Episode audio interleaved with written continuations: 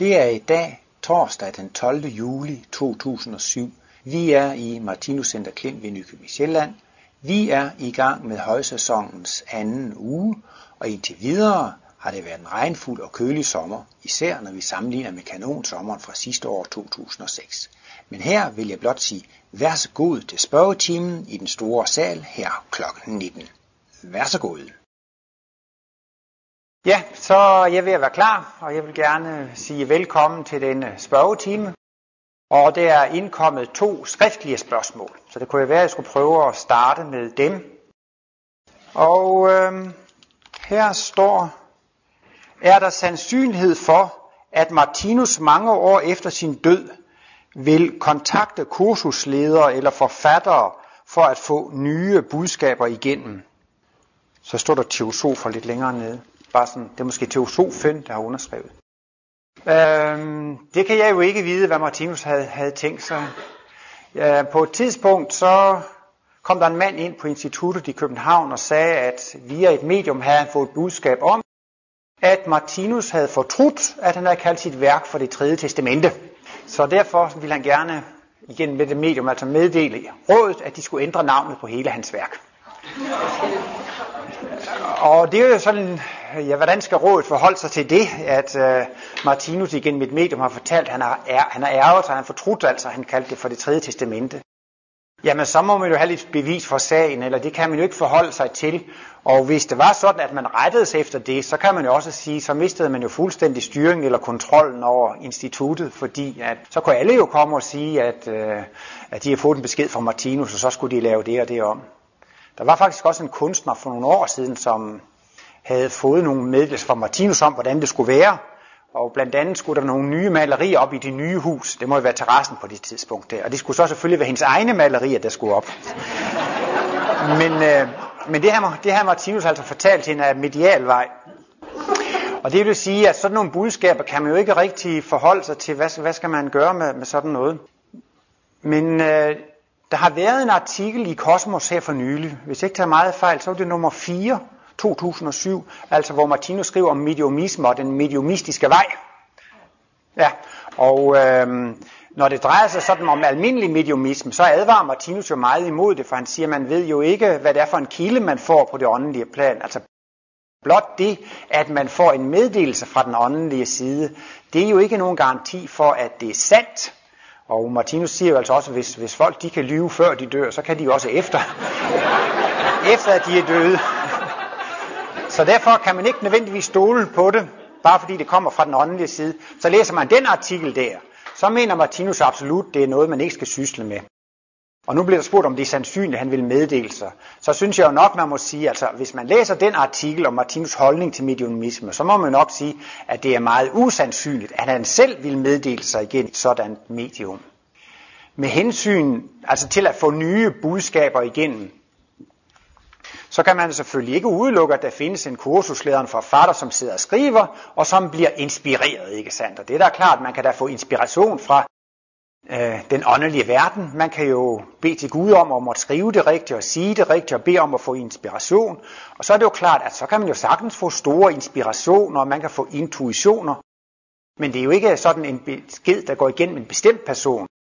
Selvfølgelig har forsynet jo organer og redskaber til at udløse sådan en, øh, en impuls, men der mener jeg ikke, man kan tale om, at det er sådan, at man modtager Øh, personlige budskaber fra et menneske, men det er mere tale om, altså, at guddommen giver en inspiration af, af, af intuitiv vej. Det er da klart, det kan jo både kursusledere, foredragsholdere og skribenter og alle jo få af, af, af denne vej.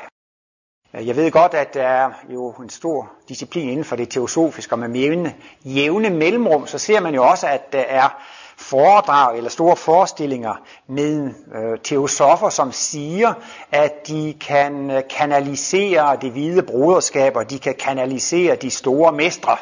Og det er det jo altså så mange, der optræder med. Jeg stiller mig lidt skeptisk til det, øh, og øh, som sagt, hvis I vil vide mere om det, så synes jeg, I skal prøve at læse den der Kosmos artikel nummer 4 2007. Og så var der et andet spørgsmål her, som er lidt svært. Og det er skrevet på svensk, men jeg tror, jeg oversætter det. er der i det hele taget materie, når alt i virkeligheden er stråler og bølger. Finns överhuvudtaget materia när allt egentligen er vågor og strålar? Og hvad er definitionen på materie? I parentes livsytring. Ja, der bliver spurgt, om der overhovedet findes materie. Det vil jeg jo sige ja til. Men om der overhovedet findes fast materie?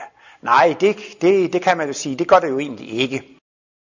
Og det har Martinus jo lavet mange analyser af. Når man går ind i den fysiske materie, så kan man jo også øh, i fællesskab med naturvidenskaben nå frem til, at øh, det meste det er altså tomrum.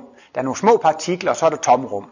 Og så skal man jo til at undersøge de her partikler nærmere, og går man så ind i de her partikler, så viser det sig, at de består så også af mest tomrum og endnu mindre partikler, og så kan man fortsætte hele, hele vejen ned. Men Martinus taler om, at vi alle sammen har et jeg.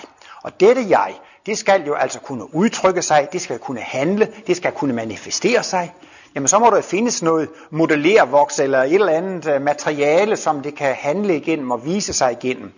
Og øh, man kan jo ikke opleve liv i et ingenting. Men det må jo være noget at, at opleve, ikke sandt? Og det er jo denne materie. Martinus taler jo om x1, x2, x3. Og der vil jeg så sige, jeget manipulerer med materien. Jeget bruger materien som materiale for sine handlinger, og jeget bruger materien som materiale for sine oplevelser. Og Martinus taler jo om x2, han sætter jo to ord på x2, og det ene, det er, øh, at x2, det er oplevelsesevnen.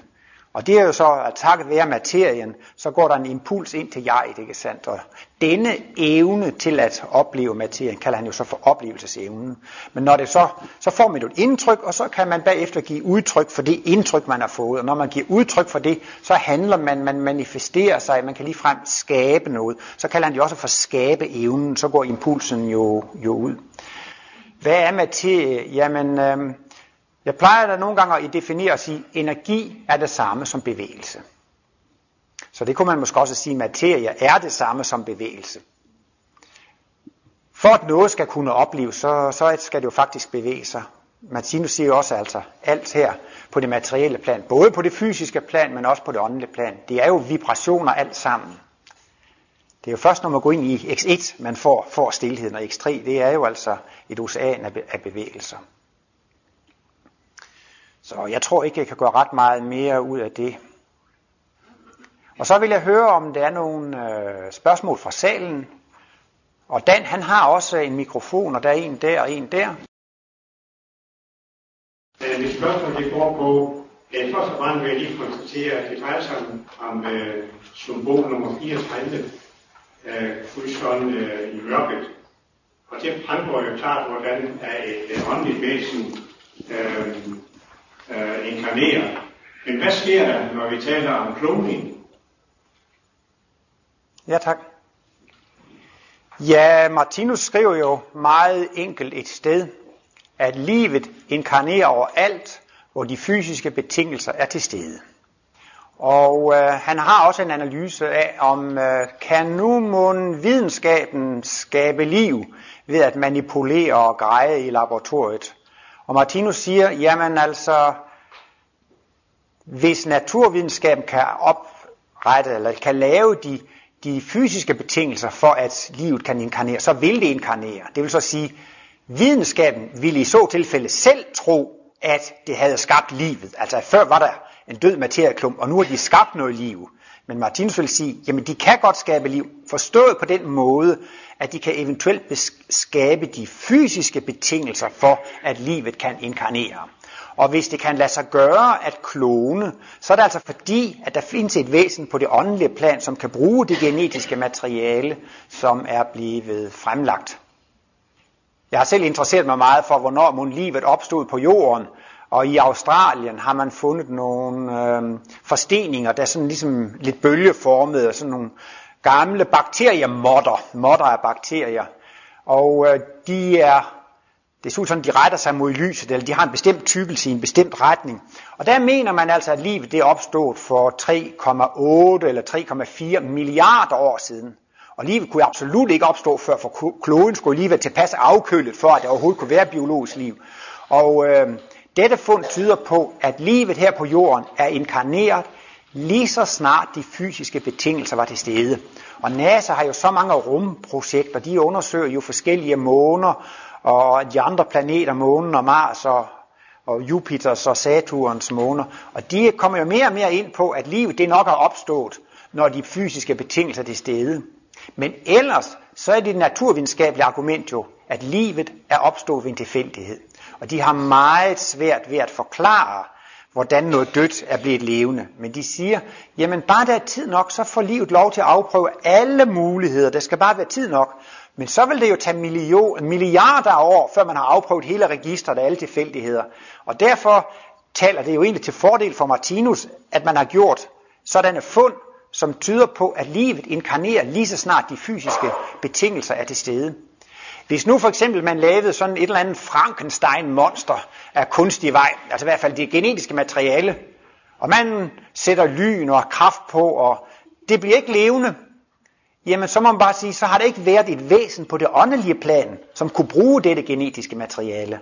Men kan man fremstille genetisk materiale i laboratoriet ved kloning eller ved genmanipulation eller hvordan end det er, det spiller egentlig ikke så stor en rolle, hvordan dette materiale er, er, er blevet dannet. Hvis det kan bruges af et væsen på det åndelige plan, så vil livet altså inkarnere der. Jeg ved ikke, om det er sådan nogenlunde. Ja. Og så havde Sten et spørgsmål. Ja, det har jeg, Ole. Og det er angående, angående at jeg flere gange øh, øh, på nettet har læst, at, man, at videnskaben faktisk har fundet ud af, af at, at, at dyr folk godt, godt kan homoseksuelle. Ja, spørgsmålet går altså på, at der er visse naturvidenskabelige undersøgelser, at øh, dyr kan være homoseksuelle. Hvordan stemmer det med Martinus' polanalyser? Ja, fordi, han, fordi ud fra rammen, så siger han jo, at, dyrene er grundlæggende enpolede. Øh, Martinus han giver jo netop udtryk for, at dyrene de er enpolede. Det er da muligt, at dyrene måske rent tek- at visse dyr måske teknisk set kan øh, være kan have homoseksuel adfærd. Men så er det i hvert fald min opfattelse, at de ved egentlig ikke rigtigt, hvad det er, de laver. Altså, hvis mennesker altså er homoseksuelle, så er det jo klart, at det har noget med deres bevidsthedsindstilling at gøre, at man altså øh, har at man bliver tiltrukket til sit eget køn på grund af en, en, en, en bevidsthedsmæssig årsag, som altså skyldes en, en poludvikling. Jeg ved, jeg ved, jeg har ikke læst de der sider du, men jeg har da nogle gange hørt om, hvis man for eksempel lukker en masse rotter inden for et lille område, så vil de så på grund af, af, af stress og frustration og den lille plads udvise homoseksuel adfærd. Men der er vist også noget, der viser, at de godt kan gøre det udenfor. Men øh, jeg kan ikke give dig bedre svar end, altså jeg mener ikke, at det er bevidsthedsmæssige årsager, der ligger til grund for det. De, de, de er ikke sådan helt klar over, hvad det er, de, hvad det er, de laver, eller hvad, hvad det er, de gør. Men øh, vil jo også i fremtiden komme en mængde af detaljespørgsmål øh, ud fra hele biologien. Øh, og der tror jeg, det er jo sådan, som Martinus siger, jamen når i fremtiden at biologer får kosmiske glimt, så vil de kunne klarlægge alle disse detaljer. Så dette spørgsmål skal nok blive besvaret en gang, hvad, hvad, hvad det bunder i, ikke sandt? Men Martinus har ikke skrevet noget om det. Er der flere spørgsmål? Der kommer lige en mikrofon om et øjeblik. Når et menneske går ind i bøn, eh, henvender sig da til et jeg eller til et du? Der bliver spurgt om et menneske, som går i bøn, om det henvender til et jeg eller til et du. Martinus han lægger jo tit stor vægt ved, når man, når man beder, så siger han jo også tit sådan fader, hvor du, som er i himlen, så Martinus han lægger tit meget tryk på det der du. Og det vil jo altså sige, at Martinus ser guddommen som en samtalepartner, som en ven. Og det vil jo altså, men selvfølgelig har guddommen dog også et jeg. Men Martinus han har jo lavet sådan næsten en hel skala med hensyn til bøndens udvikling. Og i bøndens første trin, så går bønden jo på, at det er en ønskeliste. Ligesom når børnene de skal jo ønske sædler til jul og fødselsdag, så ønsker man sig en hel masse ting. På et lidt højere trin, så beder man om kraft og styrke og energi til at kunne tage sin skæbne og sin sygdom. Og på et lidt højere trin, så beder man om vejledning til at handle på den mest rigtige måde. Man beder om at finde den løsning, som er den mest kærlige, også selvom det betyder mere arbejde eller, eller Øh, ubehag for mig selv, bare det, at det bliver den rigtige løsning, så beder man om det. Men bønden på sit allerhøjeste stadium, og der er det jo mange, der bliver skuffet, når var det ikke andet. Men altså, bønden på sit allerhøjeste stadium, det er samtale med guddommen. Det er mening med bønden, og det er simpelthen kulminationen af bøn, at man kan få denne samtale med guddommen. Og Jesus sagde jo også af fader, hvorfor har du forladt mig?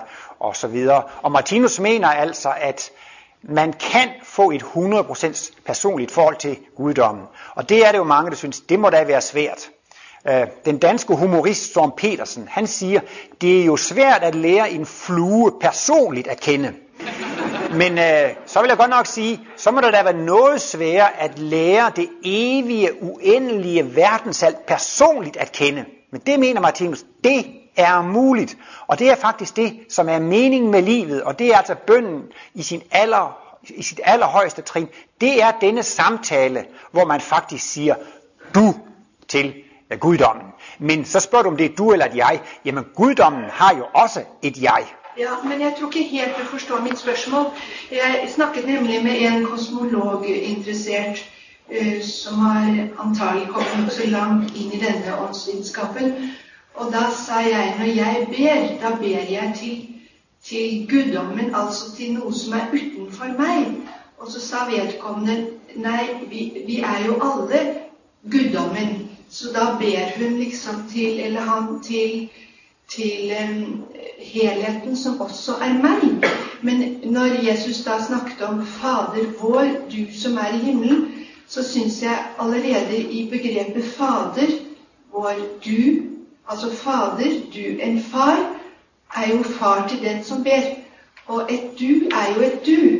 Så jeg kan ikke si at jeg er en del av guddommen, så når jeg ber, så ber jeg til meg selv også. Jeg forstår jo dette med at, at uh, himmelriket er inneni eder, slik at man også vender seg innover. Men, men når jeg ber, så ber jeg til en instans utenfor meg. Og så vidt jeg vet, så har Martin Bobel lagt veldig vekt på dette med et jeg og et du. Så jeg opplever at Faderen er utenfor meg, selv om han taler også i mitt indre. Ja, der er jo sådan set tale om to kosmiske analyser, som man så måske blander sammen, ikke sandt? Og den ene kosmiske analyse, det er jo det, at summen af alle levende væsener, det er lige med øh, guddommen, ikke sandt? Og summen af alle levende væsener, det er ikke alene en helhed, det er også en enhed. Summen af alle levende væsener, er et levende væsen, det er guddom. Det vil sige, at hvert enkelt af os er en del af guddommen, og vi har en del af guddommen i os osv. Så, videre. så det er jo en kosmisk analyse, derfor er jeg jo altså en, en del af guddommen. Det er rigtigt nok.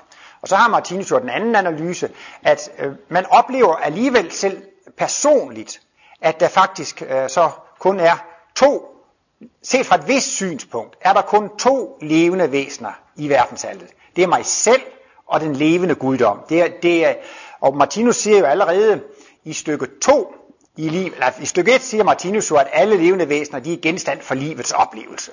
Og i stykke 2 går han videre og siger, at der hvor omgivelsernes energi møder min energi, der opstår en reaktion, og denne reaktion, det er min livsoplevelse.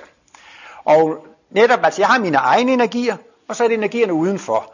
Og øh, så bliver al livsoplevelse en vekselvirkning mellem den enkelte og helheden. Ikke? Så det er sådan en anden kosmisk analyse. Ikke? Og derved bliver al livsoplevelse en samtale med guddommen. Og der er livets bog, Benedikt, jeg tror det er stykke 5 eller 6, hvor Martinus siger, det eneste fornødne, eller det mest nødvendige for det levende væsen i dag, det er at blive bevidst i denne guddommelige korrespondence. Livet taler til hver enkelt af os. Guddommen taler til hver enkelt af os. Og det er altså en personlig korrespondence til hver enkelt væsen. Det er altså en personlig samtale. Og jeg ved ikke, om de to kosmiske analyser behøver at konflikte eller, eller, eller modbevise hinanden. Men øh, sådan som Martinus skildrer det, så er det jo absolut målet med liv i den fysiske verden. Det er jo altså at få kosmisk bevidsthed, og dermed faktisk altså blive, blive ven med liv, blive ven med guddommen, og føle, at der er en dialog mellem en selv og guddommen. Er man både et, og man kan snakke om et du, altså? Ja, det er jo det er måske nok lidt paradoxalt. Altså på en måde er man jo et med guddommen, og man er en del af guddommen, ikke? Men øh, det er ligesom om, at jeg har fået en vis mængde energier, som jeg behersker. Og så er der alle de andre energier, som jeg ikke behersker. så er det jo ligesom to instanser. Jeg har jo mit eget jeg, min egen skabeevne, og jeg har tilknyttet dem mine egne energier, ikke? Det er jo én enhed. Og så findes der alle resten af energierne. Og de kommer til at røre hinanden. Der kommer lys på nethinden og lyd på, øh, på trommehinden, og man får berøringer på huden. Der sker jo et møde mellem to energiformer. Og derfor bliver livets oplevelse jo en vekselvirkning mellem en selv og omgivelserne. Så det bliver jo sådan en, trods alt en tovejs kommunikation.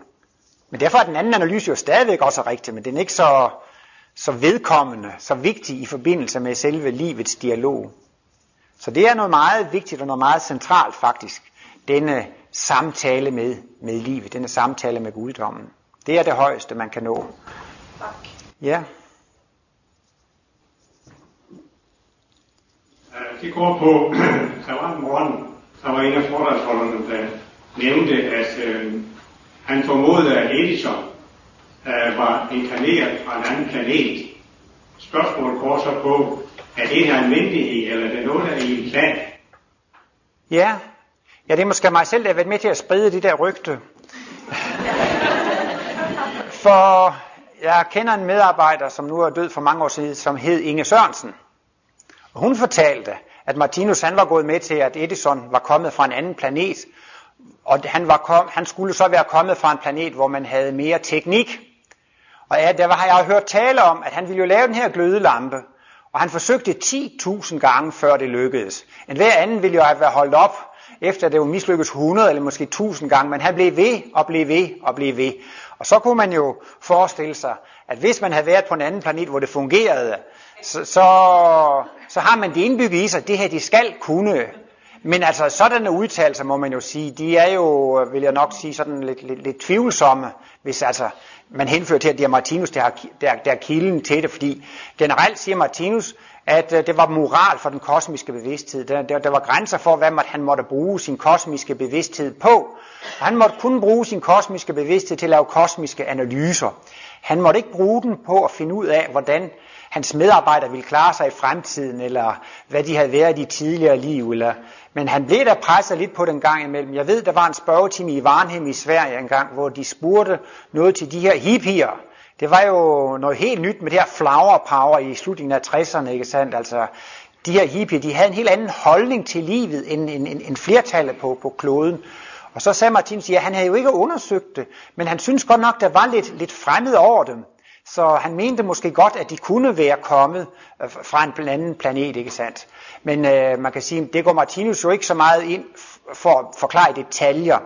Men øh, man ved jo med nogenlunde sikkerhed, at øh, omkring øh, for 100 år siden var der måske 1 milliarder mennesker på kloden, eller i 1700-tallet måske en halv milliard. Går man endnu længere tilbage, så har der måske kun været et par hundrede millioner, hvis de har levet som jæger og samler. Det kan man regne sig til. I dag er vi 6 milliarder. Jamen så kan vi da ikke alle sammen have været på kloden tidligere. Så vi må da, der må da være kommet nogen øh, udefra. Martinus blev også lidt overvægtig på sine gamle dage, og øh, så undskyldte Martinus sig med, jamen det er fordi mikroindividerne, de elsker mig sådan, jeg er blevet overbefolket.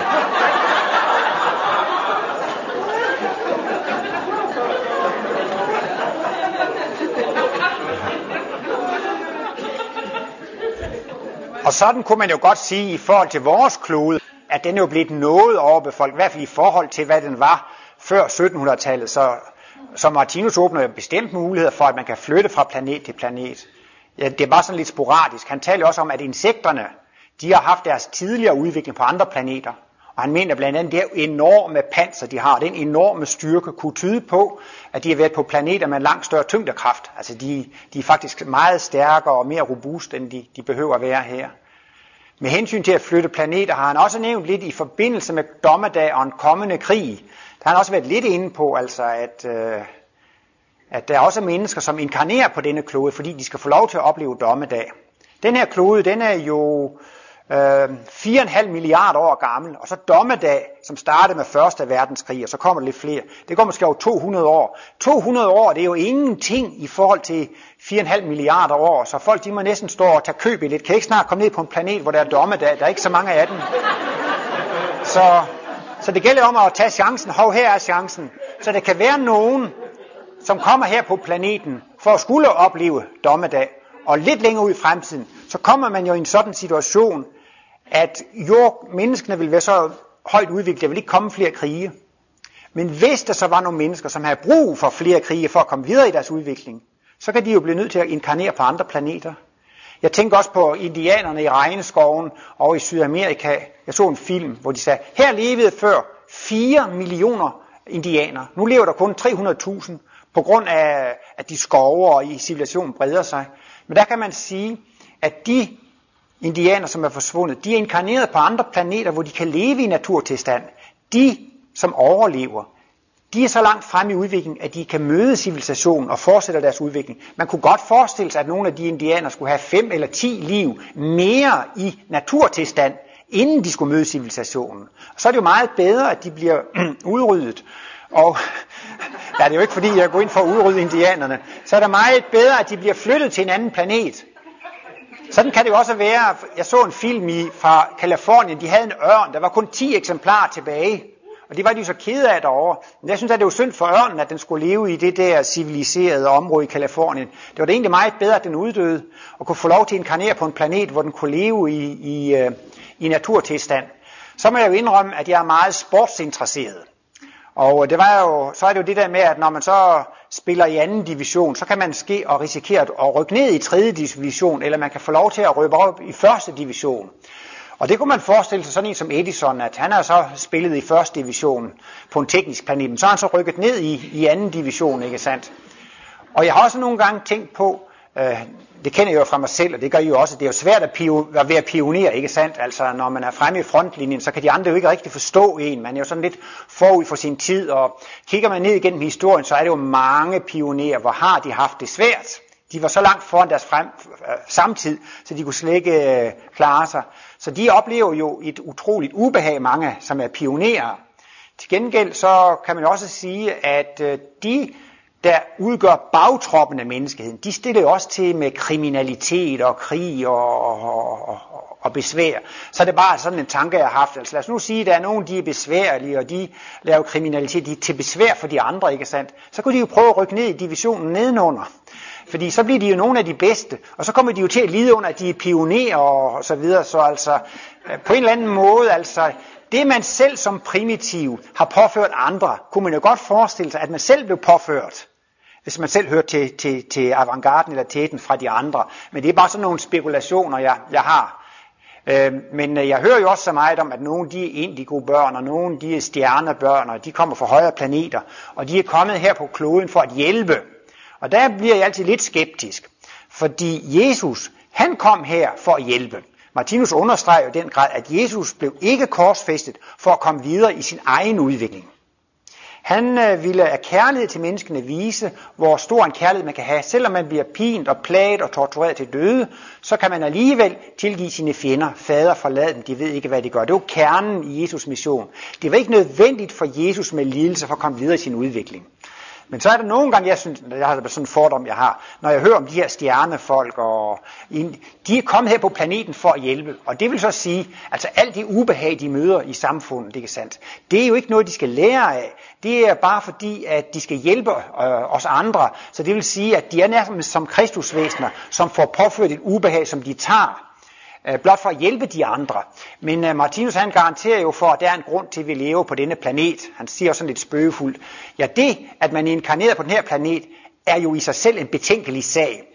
Altså, altså overhovedet det at man inkarneret her, det viser, at man er her, fordi man skal lære noget, man skal udvikle sig. Og det vil så altså sige, at al den smerte og lidelse, man får, det er fordi, vi skal lære noget af det. Altså, det er nogle gange så, det er jo det, Martinus er inde på i unaturlig træthed, at øh, det er når man er martyr, at man bliver træt. Og al martyrskab og mangel på energi, siger han der, den unaturlige træthed forsvinder, når bare man siger, jeg er selv årsag til min skæbne. Og der synes jeg, der er nogen, der måske prøver på, det gør man måske også selv, man prøver på at fitte den her dårlige skæbne af. Man skal lige bortforklare, hvorfor har jeg fået sådan en dårlig skæbne. Og så er det så smart, jamen det er fordi, jeg er fra stjernefolket af. Fordi jeg er kommet her for at hjælpe. Så hvis det ser ud til, at jeg har lidt dårlig karma, så... Ja, nu kan du, jeg har ikke studeret det så meget, så derfor kan jeg roligt udtale mig om det. Men spørgsmålet er altså bare, om man sådan, sådan kan helt betragter sig selv som et kristusvæsen, som udelukkende er for at hjælpe, ikke? Og jeg mener, der findes ingen kosmisk bevidste på denne klode nu. Og, og, men det er da klart, at der kan der godt være nogen, som er rykket ned fra første division ned i anden division, som, som kan hjælpe os lidt. Som altså for eksempel Edison, det har da været en stor hjælp, at han har været her, ikke sandt? Han kunne hjælpe os på de tekniske områder, men han har alligevel været på sådan et tilpas udviklingstrin, at han kunne få en masse skæbne og karma her på kloden, som han kunne lære en, en, en, en masse af. Men det er ingen tvivl om, at altså, man skifter meget fra planet til planet. Altså, dengang vi havde det her missing link, overgangen fra aber til mennesker, ikke sandt, der har der jo ikke været ret mange mennesker på jorden, måske 100 millioner. Så der er måske ingen af os, som har været på kloden, dengang det udviklingstrin fandtes her. Men så må vi jo have gennemgået det udviklingstrin på, på et eller andet andet sted. Men det er jo det på en måde, der er så befriende for Martinus, at han går ikke ind på alle disse detaljer med, at jeg kommer fra et planetsystem i Sirius, eller jeg kommer fra plejaderne, og, og jeg har mødt den og den ånd, og jeg har en besked fra... Martinus han gør det, altså hvad skal man sige, videnskabeligt, og Martinus har i den grad prøvet på at undgå al mystik og okkultisme. Martinus prøver altså virkelig at angive retningslinjer og principper. Og derfor er det jo mange, der bliver skuffet over, at de ikke får alle disse detaljer. Men det kan man så få i teosofien. Ikke sandt? Der er utrolig mange navne og beskrivelser af engler og former osv. Martinus siger, at han har beskrevet uhyre lidt af den åndelige verden. Han har ikke beskrevet mere end det, som kan ses som en logisk konsekvens af det, vi kan opleve i den fysiske verden. Altså, det her med kontrastprincippet, når det her er sådan, så må det være sådan osv. Så Martinus har altså virkelig gjort, hvad han kunne, for at hans værk skal fremstå som en åndsvidenskab. Martinus kunne godt have givet beskrivelser af skytsengler og, hvad ved jeg, formationer af skytsengler osv. Hvordan skal man forholde sig det på til, hvordan skal man forholde sig til det på en åndsvidenskabelig måde? Jamen hvis det er bare en beskrivelse, noget han har observeret, så bliver det jo en trosag, om det ser sådan ud, eller det ikke ser sådan ud. Så derfor har Martinus undgået den slags detaljer, og holder sig til analyser og til principper, som man kan forstå ved hjælp af, af, af, af logikken. Så, så han udtaler sig altså ikke sådan om enkelt personer og enkelt lande og sådan noget. Kun hvis han har været hårdt presset i en spørgetime. Nå ja, altså, ja. Ja, Ole, jeg har jo for nogle år tilbage med stor interesse læst Martinus bog bisættelse. Og så har jeg så et lille problem derhjemme, hvor de så siger, jamen bedstefar, når du ikke er mere, så skal vi nok få dig brændt. Og det har jeg sat mig imod, meget imod. Og det ender nok med, at jeg så skal skrive et testamente til, til uh, vores øh, uh, kordegner. Og så der står, fordi uh, i Danmark, der bisætter man jo, eller begraver de døde efter de dødes eget ønske, som står der i begravelsescirkulæret. Øh, så det øh, spørger, hvor meget brugt er det inden for sagen, at man øh, bruger flaget i stedet for blomster? Og hvordan er hele fremgangsmålet med det? Ja, det var jo ikke bare et spørgsmål, det var jo flere spørgsmål. Øhm, og øh, du nævner jo så altså bogen Bisættelse. Og denne bog, den handler om kærlighed til mikrokosmos. Og øh, når man dør, så stopper lungerne og hjertet med at arbejde. Og det vil sige, at hvis cellerne ikke får blod eller får ild, så dør de også. Og det vil så sige, at, at øh, organismen, organerne og cellerne, de dør samtidigt. Og så tror man, at alt liv er udslugt. Men der kunne Martinus med sin kosmiske bevidsthed se, at der stadigvæk var liv i mikrokosmos.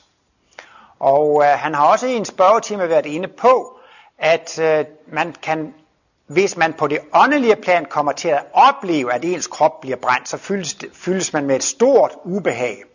Han taler om, at så længe der er liv i liv, så er der en astral udstråling, altså en eller anden åndelig udstråling. Så længe der er mikroliv i livet, så kan væsenet fra det åndelige plan opleve, at der stadig er en astral udstråling fra livet. Så det vil altså sige, altså selvom vi tror, at vi er stendøde, så er det altså stadigvæk liv. Og det vil så sige, at der er liv under celleniveauet, ikke sandt? Og det må jo altså så være makromolekyler, molekyler, atomer, alle de her små partikler. Så når Martinus han øh, øh, frarådede øh, ligebrænding, så var det altså fordi, at man derved brændte levende væsener. Når vi hører om middelalderen, så var det jo forfærdeligt, når altså med heksebrænding, og det var måske også i, i Indien enkebrænding. Og man ser jo af til sådan nogle film, der handler lidt om det. Det er jo grusomt at se på mennesker, som skal brændes levende, ikke?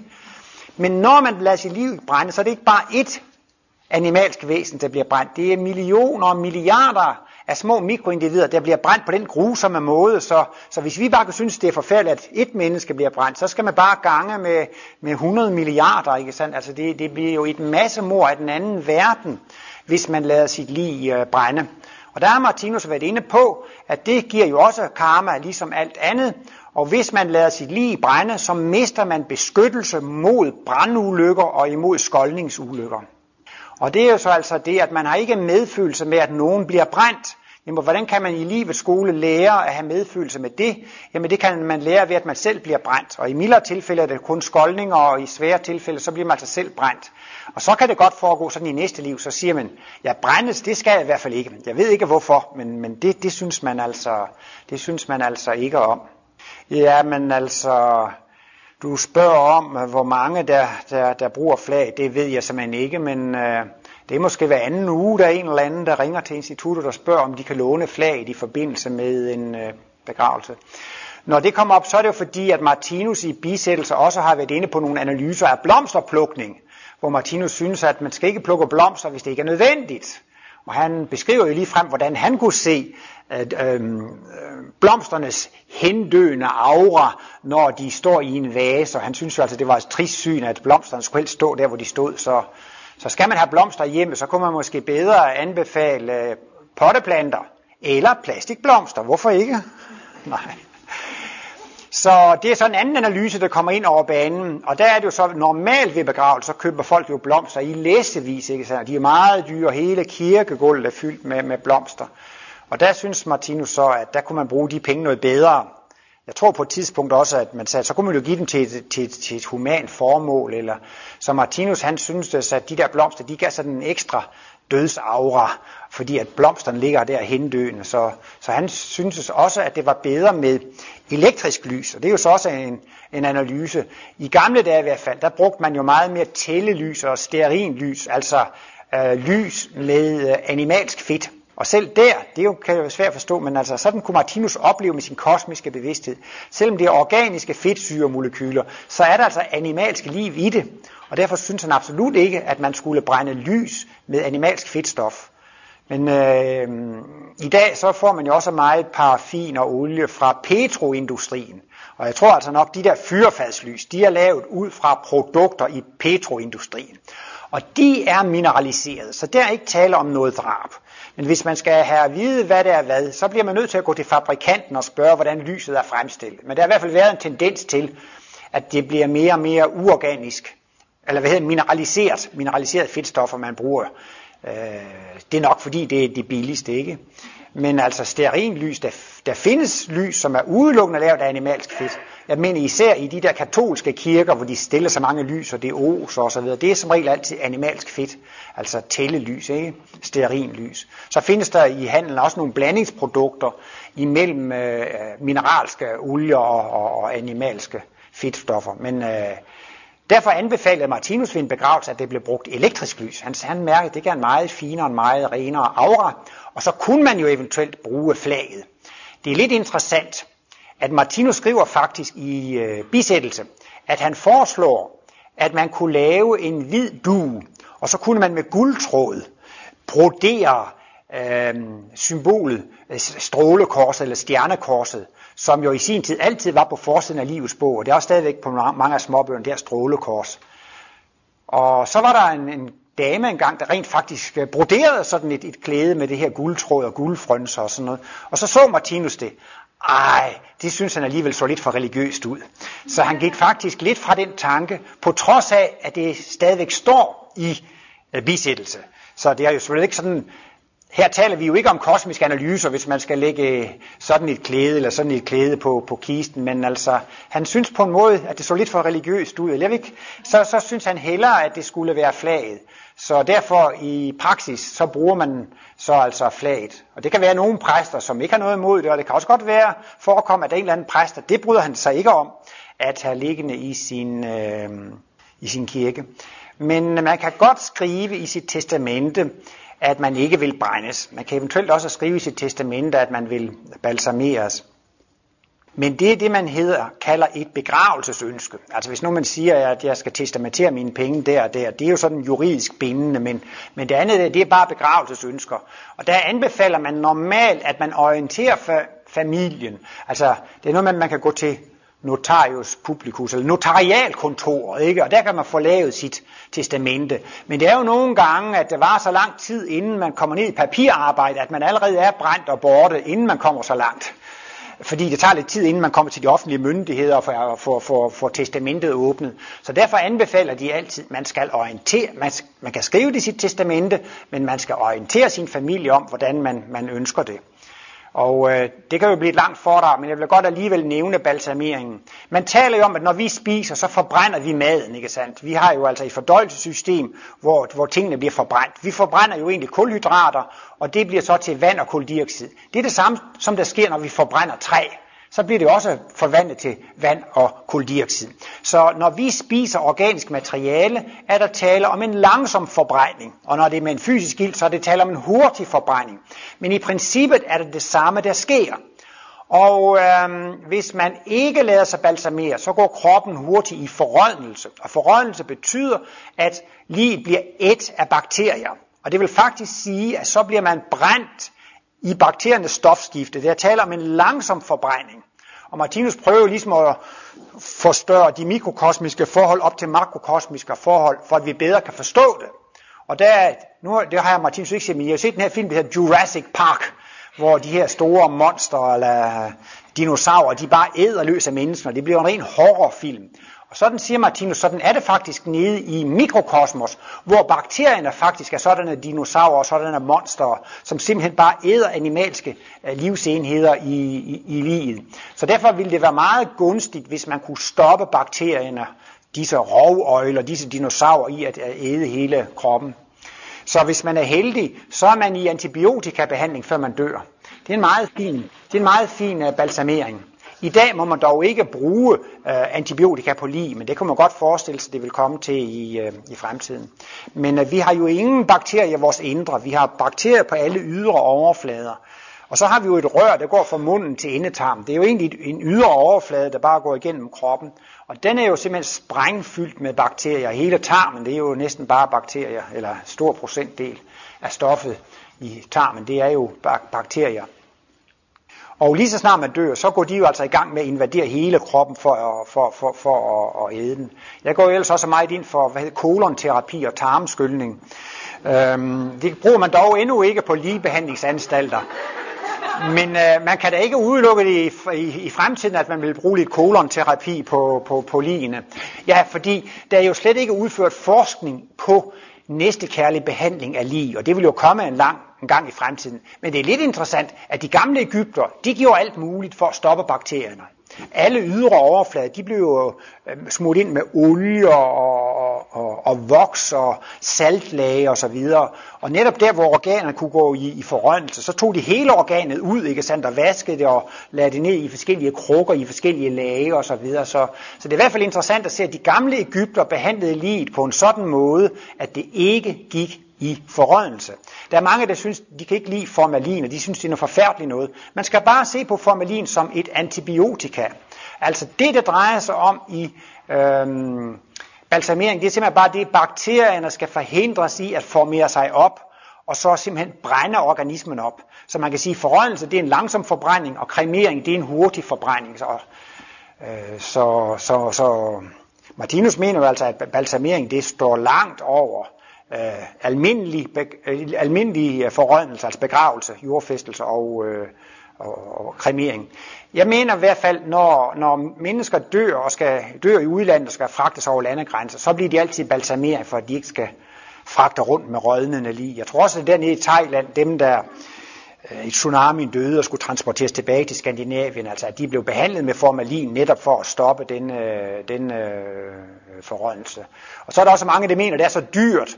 Men øh, hvad jeg ville anbefale, det er, at man beder om at blive balsameret med formalin på, på, på sygehuset. Og det koster cirka 2.000 kroner. Og det betyder altså, at man får indsprøjtet formalin i for eksempel i lårpulsåren og eventuelt lidt ved, ved, ved, ved hænder og fødder, og sådan, hvor øh, blodet størkner, når man dør. Men øh, efter en vis stykke tid, så går blodet faktisk lidt i opløsning igen. Og hvis netop, at man ikke har været obduceret, og det ikke er skåret i stykker, så kan formalinen via blodkredsløbssystemet faktisk fordele sig til, øh, til, øh, til hele organismen. Når der begynder at blive dyrt, så når man skal der zinkkister og egetræskister osv., så, videre, så, så hvis det stod til mig, at jeg skulle komme med et person, så vil jeg virkelig anbefale, at man bruger de 2.000 kroner på at beskytte mikrokosmos. Der gør man virkelig en stor næstekærlighedsgerning. Øh, så, ej nu, ja, så er det jo alt det her historie med, at man skal ned til ormen og smådyrene, om de skal æde en op, eller de ikke skal. Og det mest ideelle, det var jo så faktisk, at man kunne slippe for at komme ned i jorden. Og altså, at man kunne stå ovenover jorden. Og skal man stå ovenover jorden, så skulle man jo gerne have, at, øh, at det var hermetisk tillukket, enten i en plastiksæk eller i en zinkkiste eller, eller, eller, eller sådan ting. Og det bliver fremtiden, og Martinus siger, at i fremtiden, så vil man få store, ligesom man altså sådan store mausolæer, fælles mausolæer, og så vil man sætte et fint ungdomsbillede på enden af kisten, og så vil man spacere sig en herlig søndagstur hen i mausolæet og kigge på alle disse kære venner. Der vil jo ikke være den samme tunge og triste atmosfære over det, fordi at, øh, der kender man jo også til reinkarnationen. Martinus mener, at det tager cirka 30-40 år, før livet er helt mineraliseret. Lige når vi dør, så er der højt udviklet animalsk liv. Så begynder det højst udviklede liv at dø ud, og så bliver det så lavere og lavere. Kvaliteten synker af det. Og øh, efterhånden, det er jo altså naturens balsameringsmetode, det er mumificering uden forrådnelse. Det er det helt ideelle, hvis man dør uh, ude i naturen og på en eller anden måde kan lige så langsomt tørre ind, uden at det går i forrådnelse. Eller hvis man havner i mosen, ligesom Tollundmanden og, og, og der gravballemanden, de, de, de kom ned i sådan noget, øhm, surt mosevand, hvor der var garvesyre osv. Det var helt imponeret. Så velbevaret disse lige var 2-3.000 øh, år efter. Men det naturlige er egentlig, at den ideelle, det er en, det er en gradvis mumificering uden forrådnelse. Ikke? Men Martinus synes ikke, man skal bevare på livet i al evighed. Når de der 20, 30, 40 år er gået, så kan man udmærket godt grave det ned i jorden og lade det gå videre, fordi så er det jo simpelthen bare mineralsk liv, man, man lægger ned i, i, øh, i jorden. Så det er jo et længere og et øh, større kapitel.